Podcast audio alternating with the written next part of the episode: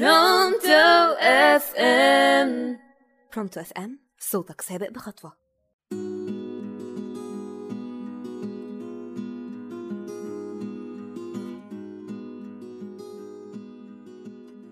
مساء الخير على كل مستمعينا مستمعي الراديو برونتو FM معاكم سلمى شيرين في برنامجكم فاضي شوية.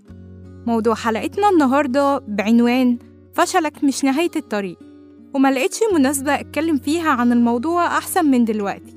بعد ظهور نتيجة الثانوية العامة وإن في ناس ما حالفهاش الحظ إن هي تجيب مجموع اللي بتتمناه أو مجموع كبير يديها الفرصة إن هي تختار الكلية اللي عايزاها. لكن الفكرة اللي عايزاها أو اللي عايزة أثبتها لكم بموضوع الحلقة النهاردة إن فشلك في الدراسة ممكن يكون بداية نجاحك في طريق تاني وبالأدلة طبعا. طبعا كلنا عارفين سلسلة هاري بوتر للكاتبة جي كي رولينج. بعد تخرجها مرت بتجارب صعبة وفشلت في حياتها الزوجية وكانت ما بتشتغلش. مش بس كده لا دي روايتها اترفضت من أكتر من 12 ناشر. لكن هي ما استسلمتش. فضلت تحاول لحد ما بقت سلسلة هاري بوتر من أشهر الكتب عالميا وكمان بقت سلسلة أفلام واتباع منها أكتر من 500 مليون نسخة حول العالم. مش بس كده عنان الجلالي من أشهر رجال الأعمال. اتعرض للفشل في الدراسة أكتر من مرة. فشل في الثانوية العامة وما كانش معاه فلوس. قرر إن هو يسافر النمسا. عاش هناك في الملاجئ وعاش أصعب أيام حياته. كان بيشتغل في بيع الجرايد عشان يتعلم ألماني.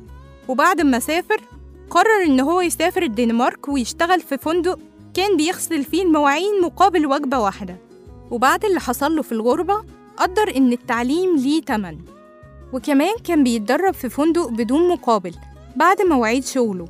فضل يتدرج في شغله لحد ما وصل لمنصب مدير أحد الفنادق الكبرى في الدنمارك. لا مش بس كده طموحه ما وقفش عند كده. ده أسس شركة هيلمان للإدارة الفنادق وكانت بتدير أكتر من 40 فندق في مصر والدنمارك. ومن اللي حكيته لكم ده أكبر دليل إن فشلك في شيء مش معناه نهاية الطريق لكنه ممكن يكون تصحيح لمسار طريقك. أو اكتشاف لنفسك ما كنتش عارفه. ودي كانت آخر حلقة في الموسم التاني من برنامج فاضي شوية.